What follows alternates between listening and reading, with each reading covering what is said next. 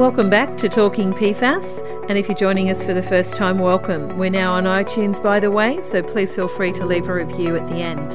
I'm your host, Kayleen Bell. Every episode of Talking PFAS, I'll be bringing you a candid conversation I've had with a wide range of people and experts, including people who live or work in contaminated zones, politicians who work with these communities to try to get solutions, firefighters who have worked with these chemicals for decades, fishing communities who have had to face closures because of pollution to their fishing environment, remediation experts, researchers who are trying to come up with solutions, scientists, medical professionals, toxicologists, hydrologists, the list goes on. There is a lot to talk about when it comes to this issue, and that's why I wanted to start the podcast. I'll also be digging deep to answer the questions flying under the radar. And please feel free to send me your questions at talkingpfas at gmail.com. Today I'm talking with Dr. Brett Turner from the School of Engineering's Centre for Geotechnical Science and Engineering at Newcastle University. Dr. Turner's research has shown that plant proteins, in particular the proteins from hemp plants, are an effective, natural method for PFAS remediation. In 2017, Dr. Turner received the University of Newcastle Chancellor's Award for Innovation. With at least 90 sites in Australia being investigated for PFAS contamination, plus many other countries investigating hundreds, possibly thousands of sites contaminated by PFAS chemicals, safe and successful remediation options are paramount. As discussed previously in Talking PFAS, remediating groundwater and soil are regarded as much more difficult than removing PFAS from surface waters. Dr. Brett Turner and his team at Newcastle University have developed a natural method for removing PFAS from groundwater using hemp plants, which might also have the added benefit of being able to remove PFAS from soil in the future. That's correct, Kayleen. Yes, we've been looking probably for the last two years or so now at uh, different methods of removing the PFAS from contaminated groundwater. We're here at Newcastle University, very close proximity to Williamtown, which has had a lot of media attention internationally as well as domestically. In the last two years, we've had a nice little grant from the New South Wales Chief Scientist Department. We've been looking at yeah, alternate ways of removing the PFAS from the groundwater. And there are other people that apply nature to so the automotive industry or other things like that. Remediation is no different, where we can take things that happen normally in nature and just apply it to a specific problem that we're facing. We just have to drill down, see what's going on and how it works, and we can then apply that in the engineering sense. Could we just start with your background? So, yeah, background biochemistry and chemistry. Growing up, I always loved how the body interacted with different things, uh, how things worked in the human body. Ideally, I'm probably a repressed doctor. I always really wanted to get into medicine, but uh, never got around to it, I guess. Brett, when did you first hear about PFAS? I know it was announced in the Newcastle region in uh, 2015, mm-hmm. but when did you first become aware as a researcher of PFAS? In the media at the same time, around 2015. It probably wasn't till uh, late 2015, early 2016 that we were contacted by the Chief Scientist's Office, and they were looking, uh, putting a whole host of different research areas out there for academics to put a paper in on their specialty. So laureate Professor Scott Sloan here, who's kind of working with me on this, he knew the chief scientist fairly well as well, and she kind of come to us and said, "Well, can we write a paper on the engineering options for cleaning up PFAS?" And at about the same time, I was asked to join what's called the uh, Williamtown Working Water Group, which is like a, a technical working group that analyses all the defence data and stuff from their reports and and then we report back to the New South Wales expert panel on PFAS. Is that public? Yeah. So could if anyone's listening and wants to check that out, where do they go for that? A Google search for New South Wales Chief Scientist or PFAS expert panel And there's a whole host of documents on there that they put up in relation to what Defence has put out for their reports and things like that. So there's a group of probably, well, it varies from time to time, maybe around probably eight in the core group and out to 12 to 14 people, I guess, from all different universities and government departments. So, what are the disciplines that are present in that meeting? The head of our group is Professor William Glamore from University of New South Wales, and he is a hydrologist. He's done a lot of work in the Williamtown area for his PhD actually on the flood mitigation schemes and things like that. So he's the head of our group. And then we have people from Department of Primary Industries, Hunter Water is on there as well, a couple of consultants from different firms. Um, they're hydrologists, hydrogeologists. Are they hired by Defence? Actually, our contract is with the EPA. The EPA has put this group together. We've got representatives from the EPA on there as well. Basically, we'll set up to analyse the documents for the Williamtown, or what Defence is doing at Williamtown, and we, we meet when we are required with Defence, their main contractors, consultants, and the EPA and our group, and we go through the latest documents they've put together all their sampling results and things like that. Are you leading and steering the direction of remediation efforts, or are you just generally advising? Uh, we can't force them to do anything, but Defence is good in that they are trying to be very proactive and trying to do something to stop the flow off the base. I know the community members listening right now may not believe that. What have you seen then to give you that opinion? There is a lot of activity out there. You may not be able to see it from the road or whatever, but there is a lot of activity going on. There are, have been trials for different things, whether it's just trying to treat the water. There's been a couple of big efforts out there at the moment. One is focusing on Lake Cochrane, which is the contaminated lake on the base. They've been around the world looking what other people are doing and trying to implement them. The problem with PFAS is that it's not like any other traditional contaminants. The basic problem is the the chemistry of it itself. So we look at the, the three main contaminants that are legislated against. So there's PFOA, PFOS, and PFHXS. So they're the three that have legislation around them in terms of the drinking water limits. Where's that legislation sitting in Australia or overseas? Uh, well, well, is it legislated? I'm not quite sure, but it's in our Australian drinking water guidelines, and that's what everyone now has to shoot for are those particular levels before any kind of discharge or, or whatever. So we've got to be treated to a certain standard, which is now in line with the US EPA. The Australian Drinking Water Guidelines are the primary guidance document on drinking water quality in Australia. It's important to note they are not mandatory standards. They simply provide a basis for determining the desirable quality of water to be supplied to consumers in all parts of Australia.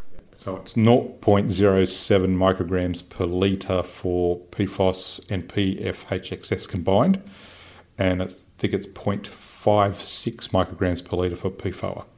That's the drinking water limit, and it's 10 times those for uh, recreational activity. You became aware of it basically when the public did in 2015. Yeah. So, in the scientific research community, even though these chemicals have been around since the 40s mm-hmm. uh, in Australia or around the world, and we're dealing now with all the PFAS that's ever been made Mm-hmm. Co- correct? I yes. heard a specialist say that at the HEPA conference. Yep. I'm surprised that there hasn't been more discussion in the research community about looking into these chemicals before now. Well, Australia was probably a little bit behind in terms of finding out about this. You look at some of the publications from overseas, they probably started mainly in the early 2000s, coming out of the US and whatnot. The National Industrial Chemicals Notification and Assessment Scheme in Australia, known as NICNAS, helps protect people and the environment by assessing the risks of industrial chemicals and providing information to promote their safe use.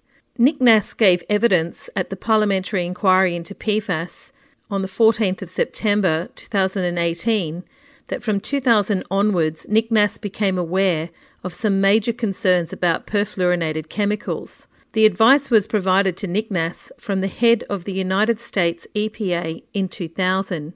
It wasn't until the 30th of April 2003 when NICNAS released an alert recommending that PFOS, PFOA firefighting products such as AFFF foam be restricted to essential use only and that AFFF should not be used for fire training purposes.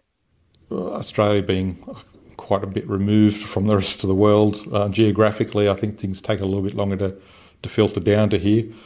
I did go to the cleanup conference in Melbourne in September, which was basically a international conference on PFAS remediation. And that was set up by CRC Care here at the University of Newcastle. Dr. Turner is referring to the Cleanup 2017 conference, which was held in Australia in Melbourne.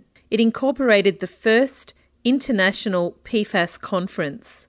Professor Ravi Naidu, the chair of the Cleanup 2017 conference organising committee, said in his welcome to the event there is an increasingly urgent need to establish guidance, legislation, and technologies to deal with PFAS contamination. There were quite a few international researchers there. Dr. Jennifer Field from Colorado, she's probably one of the world leaders in terms of finding out the unknown PFAS. We all know the three main big ones, but I don't know if a lot of people know there's been more than 3,000 different forms of PFAS identified. And Dr. Jennifer Field and her team are probably at the forefront in terms of research to try and determine or quantify how much of the unknown is out there and how we can analyse for it. 3,000 is a lot. These are all PFAS type chemicals. Yeah, they're all PFAS type chemicals, so they've got a, a fluorine atom in them somewhere. What makes a PFAS chemical for people that have no chemistry or scientific background? So, A PFAS chemical is if, if you think of something like sugar, so it's pretty much glucose, C6H12O6. So you've got six carbon atoms and some oxygen and some hydrogens. So with PFAS chemicals, you've got the carbon, what they call a backbone, and then you've got on all of the carbons, you've got all these fluorines hanging off them fluorine atoms. The carbon fluorine bond is one of the strongest in nature, very robust, very difficult, a lot of energy to destroy it. This is why they are known as a persistent chemical in the environment. Yeah, exactly. And depending on how long that carbon chain is, it gives them other chemical attributes as well. So whether or not they like to dissolve in water or they like to dissolve in fat, so being hydrophobic or hydrophilic. Right. And as far as I understand, other toxins might accumulate in the human body, they might accumulate in fat tissue, but PFAS will accumulate somewhere else. Where does it like to go in the human body? Well, it really likes to stick to the blood, but uh, when deposited, it hangs around the liver. And other organs? Yeah, other organs, but it's mainly found in the liver and in in the blood. Is there anything anyone can do in their diet to try to get rid of PFAS? Uh, well, that's something that we are looking at with our research as well. The whole impetus, really, of my work was there's all these people that are living in these contaminated areas, and particular little kids that are, are very high PFAS in their blood already. And as most of the listeners would probably know, these things have a long half life in the blood. So I think PFOA lasts for about three years, PFOS is about five years, and then PFHXS is around seven years. The half life is the time it takes for half the concentration to disappear from your body. It spends a lot of time in the blood, and over the course of your life, you're exposed to these chemicals in everyday items, in your carpets, on today's like a fairly rainy day, so people have their waterproof jackets on and things like that. Which you are actually wearing right now. Yeah, yeah. well, this one's quite old, so I don't know how much PFOS would be left in it. Does that concern you? Um, no, not really. Yes, you get exposures. At the end of the day, you, you can't run from everything in life. And yes, if you're living in an area where it was known to be there and you're growing food in it for many years before you realised it, then I would be more concerned about wearing clothing and things like that, or sitting on a new lounge or one that's had uh, some kind of stain or water repellent treatment, things like that, or microwave popcorn or your food wrappers at um, fast food places. It's in all of that. It used to be, I'm not sure if they've changed that now, but yeah, all these everyday things has got these PFAS chemicals in it. Well, I don't think there's anything on the label per se. If it's uh, water resistant, water repellent, uh, waterproof, unless it's like the animal based fats like lanolin or something like that, then you can be pretty sure it's some kind of PFAS chemical. Even recently, we had to buy a new fry pan for our cooktop. So we went to look for a new one, and I think we got some kind of stoneware one. But what I I did see was a lot of labels PFOA free, PFOA free. This is PFOA free. Uh, blah blah blah. Well, that may be well and good, but it's still non-stick. They may not have PFAR in it, but what have they replaced it with? Labelling is always an issue, and the fact that it says PFAR free doesn't really mean anything to me. Um, okay, so for the listeners that are stuck in contamination zones, there's many of them all around Australia, and more are becoming revealed. There's Katherine and Oakey and Williamtown. I, I can't list them all. But for the residents that are listening that are stuck and they can't sell their homes at the moment, and they haven't got the means to go and rent and pay a mortgage and they're stuck there, what can they do to limit further exposure to the chemical since they already have a high amount? Well, for a start, my, my heart really goes out to them, and, and that's really why we're, we're working really hard to try and get a solution to this. But in terms of trying to mitigate their current exposures, I guess the only things they can do is really follow the what the Department of Health has already put out there. Don't eat their the eggs that are grown at home. Don't feed your chickens the water from the from the ground, or even one that pool up on the surface. I think most of them are being connected to town water now. So, but uh, I guess it's very hard to, in everyday life, to steer away from these things. So let's go back to your impetus for this, and uh, we'll talk about your research. Maybe then take me down to the lab. So you've heard it on the news, and then what happened? After work one night, I was sitting on the lounge watching the news, and there was another report about how the health department was doing blood tests for the people living in the red zone at Williamtown, and it got me thinking. Well, why are they doing this? So I did a, some more literature digging around in the scientific published literature and found that in the medical literature, in particular, the PFASs have a, a really high affinity for blood, long half life, as I said before. And I thought, well, what is it that creates this really high affinity in the blood? And by affinity, you mean attraction? Yeah, there is something in the blood that PFAS loves to, to stick to and be transported around with. So I thought, well, there's got to be something really good there that maybe we could use that as a remediation option if, if we can find something similar. So, digging around in the medical literature finds that it's the actual part of the blood is what's called an albumin, and in humans it's human serum albumin. In cows, it's bovine serum albumin. It's a big glob of a protein, which is a, a lot of different amino acids, very important for making your cells in your body.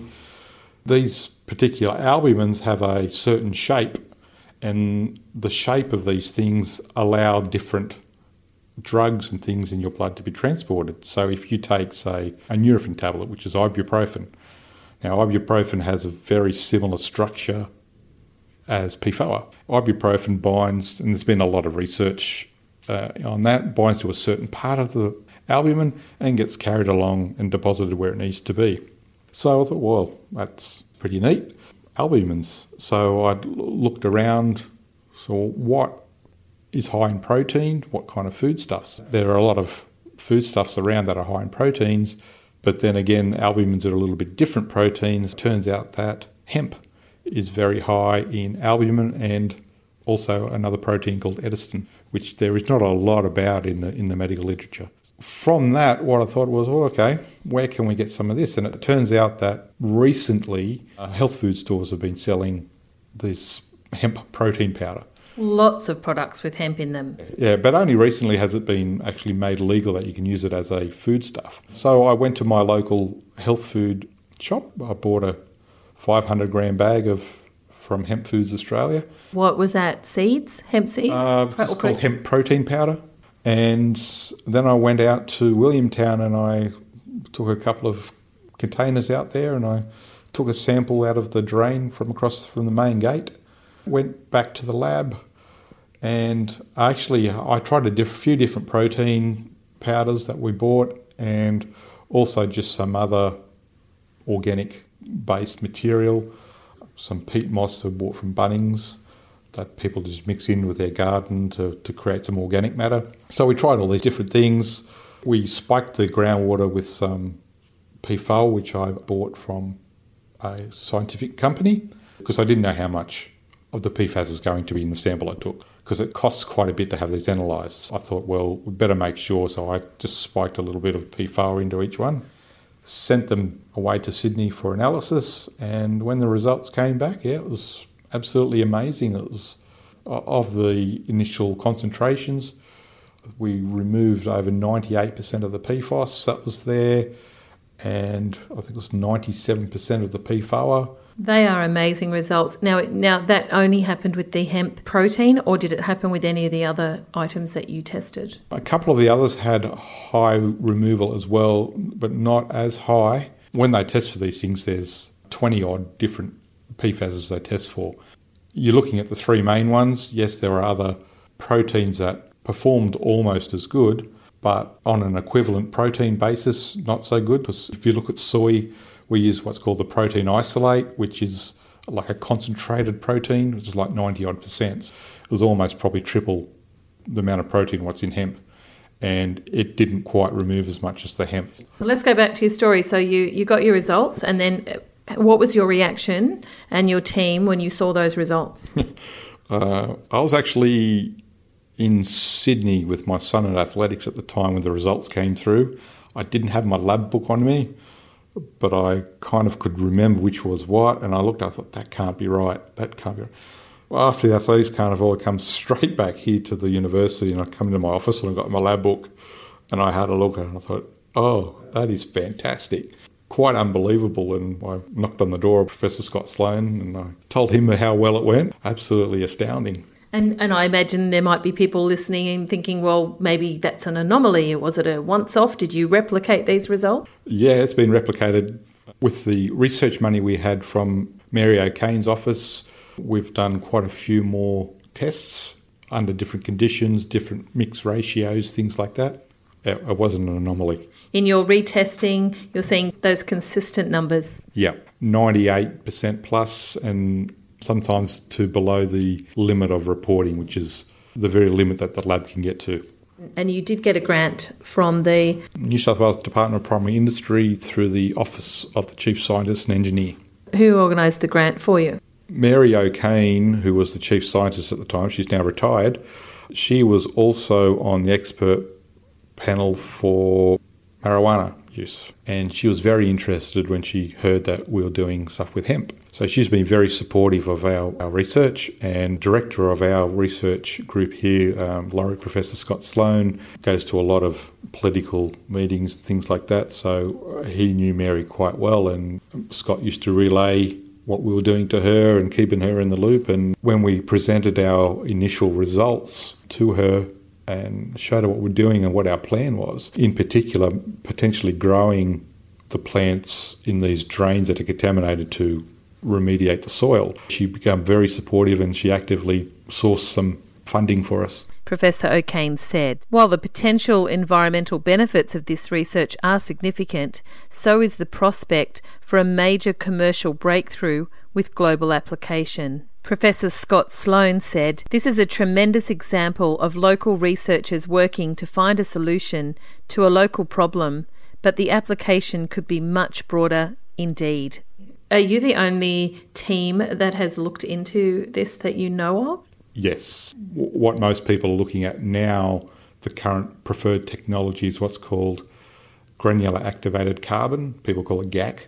That can work really well as well, but from what I've read, the time it takes to remove the PFAS is quite long, And the cost? The cost is pretty high too, and everyone is very cagey about how much these things cost. But looking at the company I buy most of my chemicals from, the cost of the activated carbon is around, on a commercial basis, about three times higher than the equivalent mass of the hemp. The other thing with the granulated activated carbon that I understand is that it, it needs to be incinerated between 1000 to 1200 degrees Celsius, correct? Yeah, that's correct. And um, we don't have a facility in Australia oh, we that do. can do that? We do. We do? There are companies and furnaces capable of those temperatures, sure. I did a lot of work with the aluminium smelter industry prior to this, and there are companies that were treating their waste, and that was upwards of a thousand degrees as well. I know there was one in South Australia that's called it's like something like a plasma arc furnace, which gets very very hot. Why does it have to be incinerated for the listener? So it's got a very high surface area, so there's a lot of space in the activated carbon for the PFAS to stick to. So it's got to be treated. You can't really landfill this stuff because PFAS don't degrade over time. What happens if they go into landfill? I mean, time's the big killer. So these chemicals will outlast any human currently around now. If you bury something in what's called a secure cell, they mainly design these things for maybe a thousand years. Well, a thousand years is nothing really. Eventually, these things will break down and the contaminants will escape again. And that's what that's called leaching. Yeah, so it'll eventually leach out. So with yours then, with the hemp seed powder, it's absorbing the PFAS as well, and then it's contaminated? Yes, that's right. The PFAS water is exposed to the hemp, the PFAS chemicals are absorbed onto the hemp, and then what we do currently, we centrifuge it to separate it. We are working on a system which you may see a bit later where we can remove it on a special drum and so the clean water goes out, and then we can just uh, incinerate the hemp. With the hemp, we've been doing some experiments here in our lab. We have a, a couple of special pieces of equipment where we can thermally destroy something and analyze the gases that are coming off. Because part of the problem is when you're destroying these PFAS is what's in the gas stream. That's going into the atmosphere. exactly. The danger is creation of chlorofluorocarbons. So remember, many years ago there was a big ban on the propellants in aerosols. Are they called PFCs? Yeah, these are things that were destroying the ozone layer. Some of these are many, many thousands of times worse greenhouse gases than carbon dioxide. There are ways around it. They add calcium to the waste stream to eventually form calcium fluoride, so there's no fluorine gases. But at this stage, we can't see anything coming off in the instruments, and our temperatures seem to be a lot lower. I'm not at liberty to say what kind of temperatures at the moment, but uh, it is a lot less than what's required for activated carbon. So, just a lot more accessible for people that are in the business of remediation? Yeah, that, that's definitely true. And, and therefore, if it's closer to where you're actually pulling the groundwater out and, re- and remediating it, it's cheaper? Yeah, definitely. There's no uh, added transport costs. You minimise the risk of say if you have to transport it by road, any kind of accidents which create a spill and then potentially create another hotspot for PFAS contamination. So the less you handle this contaminant is the best, what I've heard, because they're highly mobile, correct? Yeah, they are highly mobile, um, but once they bind to something, this stuff is directly analogous to what's in your blood, and the strength of the bond there is very strong. That's why you have a long half life what we've found with this stuff too is once it's bound, it's pretty strongly bound. It's not going to come off easily. I don't think we've talked about biomagnification of these chemicals. How does that work? That's getting into more the ecological side of things. One thing that PFASs do like are organic carbon. So if they get flushed into an estuary or something like that, there's lots of organic carbon in there, so they get kind of stuck to those particles. What is the organic carbon in, in those waterways? It's just basically leaf matter, tree matter, soils. Reeds? Yeah, anything that's been broken down. Sediment, spoil? Yeah, yeah, all that's got organic carbon in it. So any kind of contamination, once it's removed from the source, it normally would have to be secured Normally with PFAS with other airports that I've read about, like Dusseldorf Airport in Germany, when they excavate their PFAS contaminated soil, since there's really nothing to be done yet with soil, they wrap it up and store it. Because you're right, there is no remediation options no. that are currently in place for soil, no, correct? That's, that's correct, and that's something we're working on as well with uh, our research, um, is the application of hemp plants to take it out of the soil. And then we just harvest the hemp plants and, and you hope no one smokes them. Well, we, there is that, but I guess that's one way of getting rid of the PFAS. um, but it's straight into someone's lungs. Yeah. No, the, the benefit of this is you just got to make sure people know that the hemp plant is not cannabis, so it's very low in the psychoactive ingredient, so it's less than 0.3%. You don't get a buzz out of hemp. This sounds like a very good product that's been put here. We're, we're finding some good uses for hemp. Is it all cannabis plants that can do your Yes, they're all from the same family. So they're all from the cannabis family. So I would assume, yes, there is a probably a large untapped market out there for for the um, protein powder uh, from illegal uh, cannabis plantations, I guess. A spokesperson for the New South Wales Department of Primary Industries said there is a hemp license manual available which sets out all the regulations and license requirements, but growing hemp is subject to strict controls and it's licensed only for commercial and research purposes. Conditions include strict eligibility and suitability requirements for license applicants and compliance monitoring programs, among which includes that access to plants must be restricted the main thing with this is that hemp itself, you still have to have a license, but it's very low in THC. So what is THC? It's tetrahydrocannabinol, psychoactive component. Yeah, well, hemp has been used quite a bit around the world for remediation of heavy metals, and it's it's very good. It's got a fairly deep root system, it's dense root system, and it takes up heavy metals like you wouldn't believe, and then they harvest it, ash the plant, and recover the metals. PFAS or any contaminant gets transported in the groundwater. So I like to think of it as like if you're eating a slushy. So you've got all this ice and you've got your red syrup in there. You stick a straw in, this is kind of analogous to pump and treat as well, and then you start to suck all your red liquid up. You can see it disappearing from between the ice particles, so you're left with clear ice. So that's in effect what a, the plant will be doing, its roots go into all those little gaps between the soil, which is like the ice in the slushy, and all the contaminants are in the red cordial, say, in this analogy, and then the plant just sucks all those up. And then eventually, any of the contaminants that are stuck to the soil particles will start washing off as cleaner water comes through. So the plant will eventually just take it up this is quite amazing. What what I find amazing is that it is the one that, that people aren't going to want to smoke. Yes. Which it would have been bad news if it was the other one because you probably yeah. wouldn't be able to do this. No. so uh, that must have been a relief. Yeah, because that's always been the a bit of a running joke around here is, oh, it's, it's the hemp. Are you going to smoke at all or what? I told people today I was going to see the marijuana man. I told my daughter, shouldn't do it. I think the slushy was fantastic. We'll return to the conversation with Dr. Brett Turner shortly, but for now, I'm off to the lab where I will have a chat with Brett's research assistant, Glenn Currell. I'm a research assistant in the Civil Engineering, Environmental and Surveying Department at Newcastle University. Originally, I worked at the Tech College at Tighes Hill in Newcastle in a teaching environment, biosciences.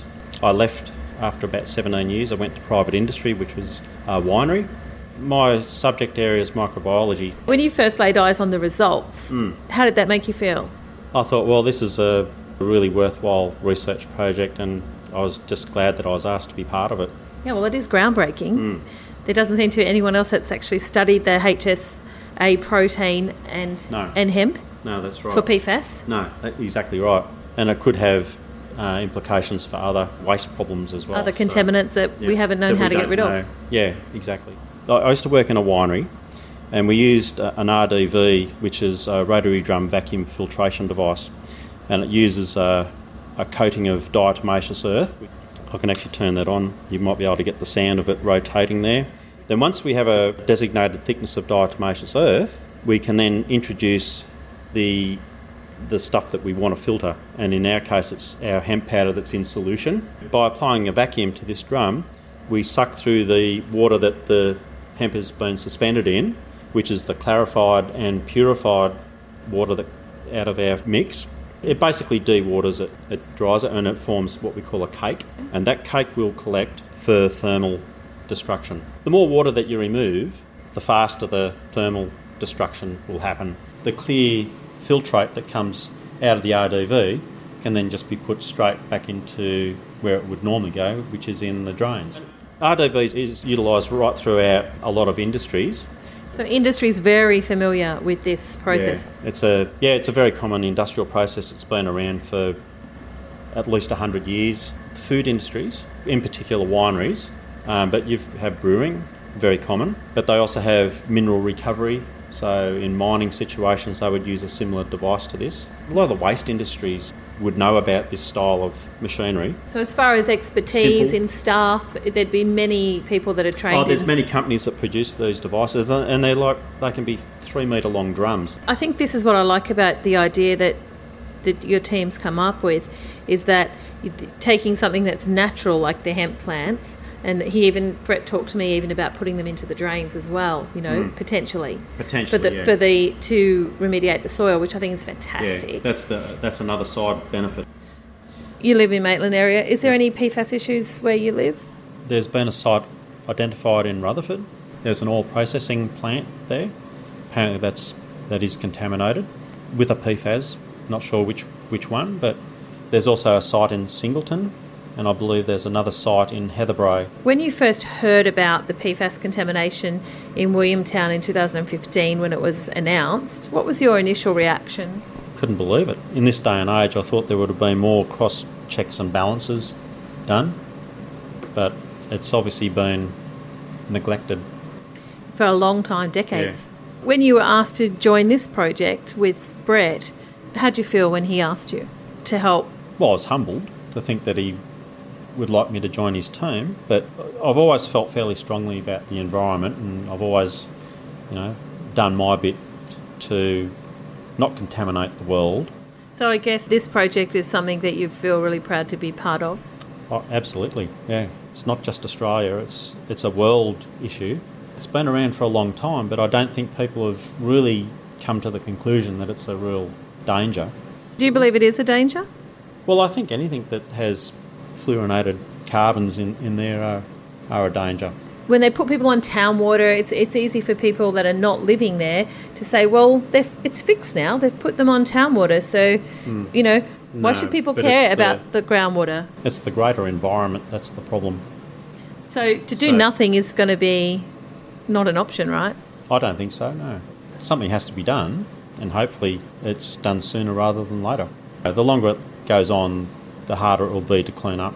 What you guys are working on is to remediate groundwater, not surface water. Well, at the moment, groundwater. I didn't talk to Brett about how much it might cost to remediate this way, but he definitely said it would be less than granulated carbon. activated carbon. That's right, yeah, it will be less. The hemp seeds are looking like a, a more economical option so far. Yeah, and efficient. And Very efficient? efficient? Yeah. And the fact that they're natural means we're not putting yep. another man made chemical into the environment. Yeah, that's right. Yep, I think that's a good good way of describing it.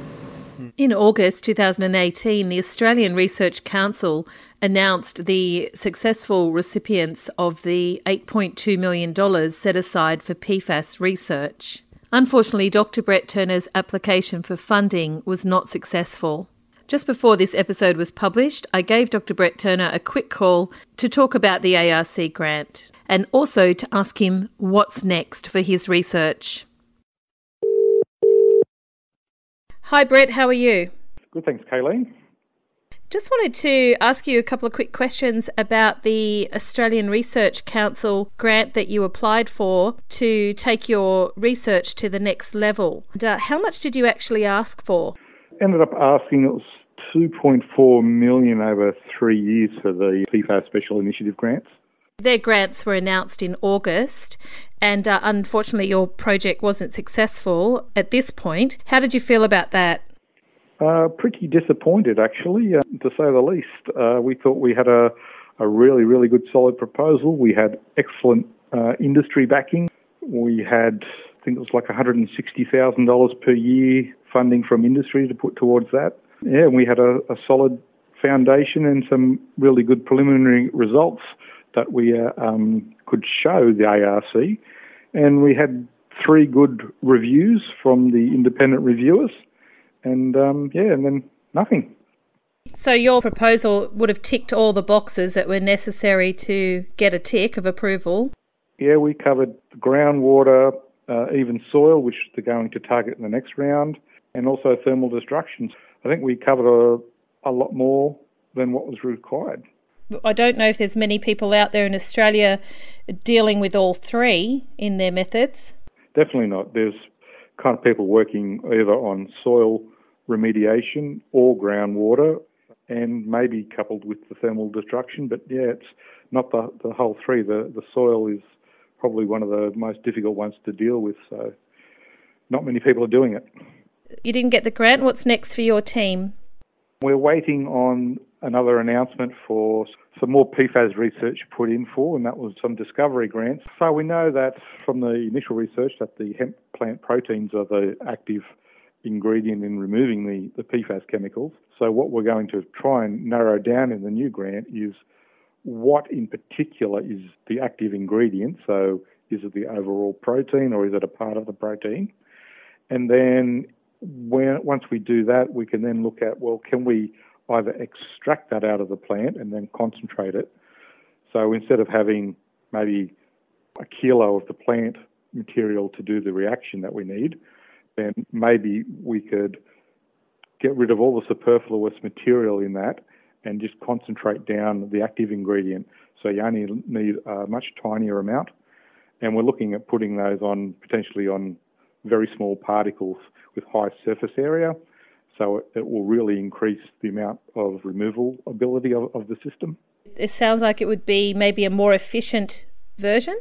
Yeah, that's what the hope is. Uh, so depending on overall costings, I guess, but uh, the overall um, idea at this stage is just to have a look at what the active ingredient is, trying to isolate it and work out, well, can we answer the question, is it possible to make it more efficient? Okay, so that was called a discovery grant, is that correct? Yes. How much are you asking for for that? About the same, around the 2.4 million. And that will get you and your team working on this for how long? That that'll be three years. And what happens if you don't get it? Good question. Um, my current funding runs out in February, so it's a bit up in the air at the moment. Uh, we're still waiting on that announcement, and yeah, so I don't know what's in store for the future. Let's hope that you do get it. When are they going to make that announcement? Any idea? Um, no, the ARC it just indicates the fourth quarter of this year. So it could normally it's released by now, but for some reason it's taking longer.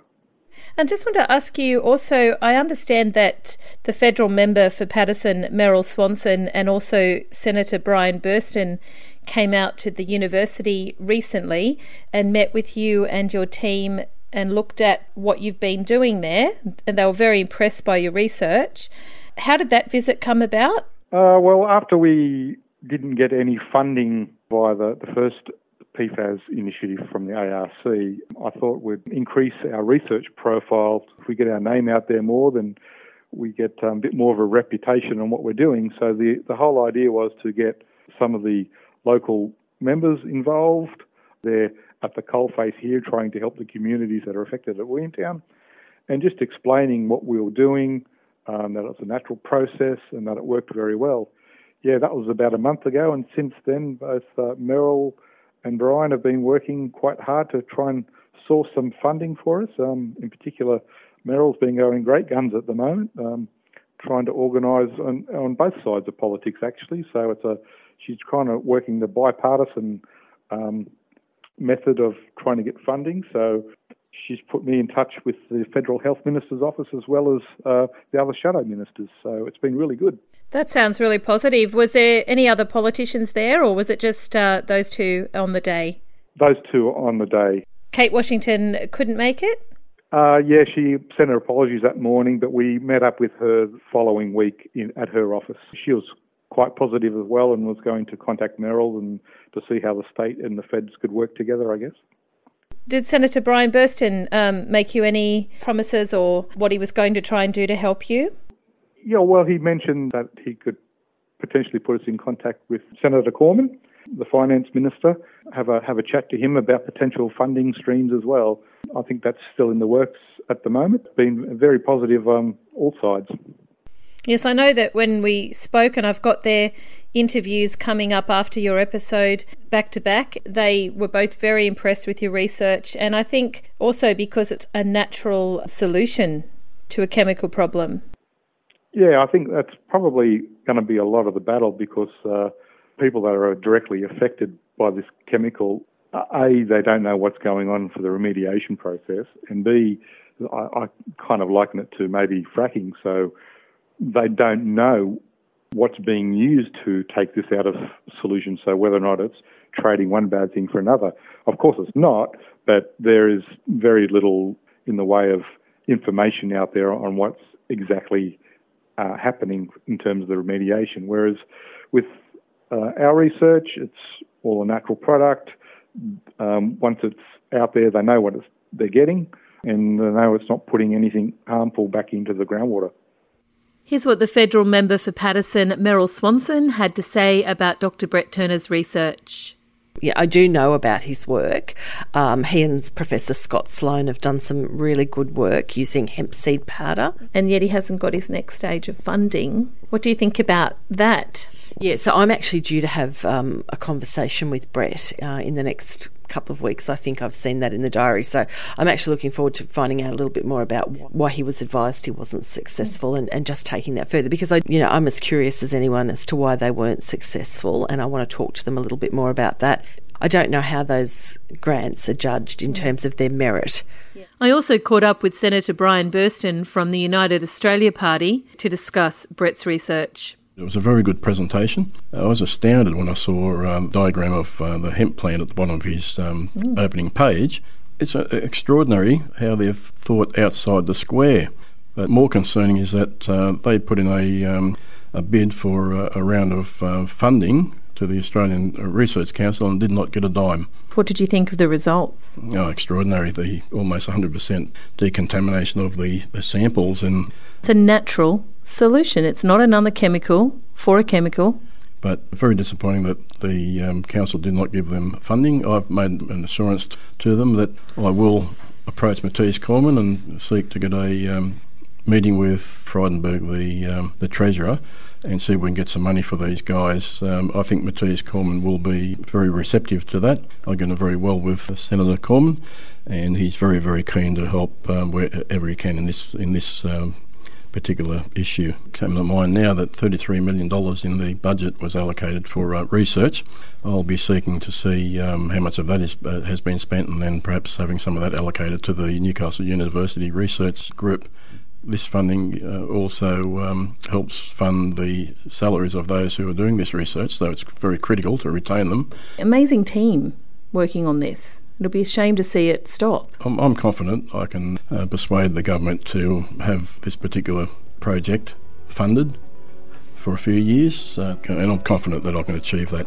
I plan to bring you an update in a future episode about whether Dr. Brett Turner received his funding or not for this valuable research project. But it would be great if you could share this episode widely. Thank you. I hope you enjoyed today's episode. Please download and share so more people can hear this.